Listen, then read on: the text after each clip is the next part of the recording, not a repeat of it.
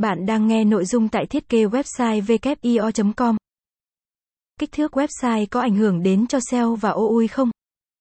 Không phải ngẫu nhiên hay vô cớ mà khi thiết kế web, các design lại chú ý, cân nhắc đến kích thước website trong suốt quá trình xây dựng trang web của mình đến thế.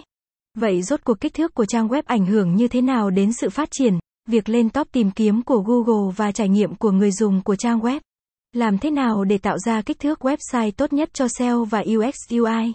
Đây chắc hẳn là những câu hỏi mà nhiều bạn quan tâm muốn được hiểu rõ. Vậy bạn hãy cùng chúng tôi đi tìm hiểu và giải đáp các thắc mắc trên qua bài viết dưới đây nhé. Những kích thước website cần biết. Trang web là cửa hàng thu nhỏ của công ty, doanh nghiệp, vậy nên để thu hút khách hàng vào xem hay tìm hiểu thì nó cần thiết kế bài trí đẹp mắt, hấp dẫn, đầy đủ nội dung, chất lượng hình ảnh và sản phẩm. Tất cả đều hướng tới mục tiêu chính là tạo ấn tượng, thu hút khách hàng và tăng khả năng mua hàng.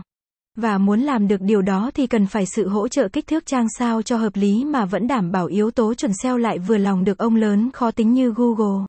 Vậy thì khi thiết kế website bạn cần tuân thủ theo tiêu chí của Google trước sau đó đến các yếu tố khác sau. Cũng vì thế mà trong hơn 200 tiêu chí làm trang web của bạn lọt top tìm kiếm của Google thì yếu tố kích thước website được quan tâm hơn cả.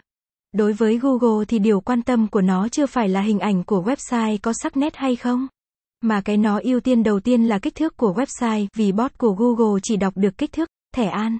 Tiếp theo là chất lượng vì đây chính là yếu tố quyết định tối ưu hóa trải nghiệm, níu kéo, giữ chân người dùng với trang web.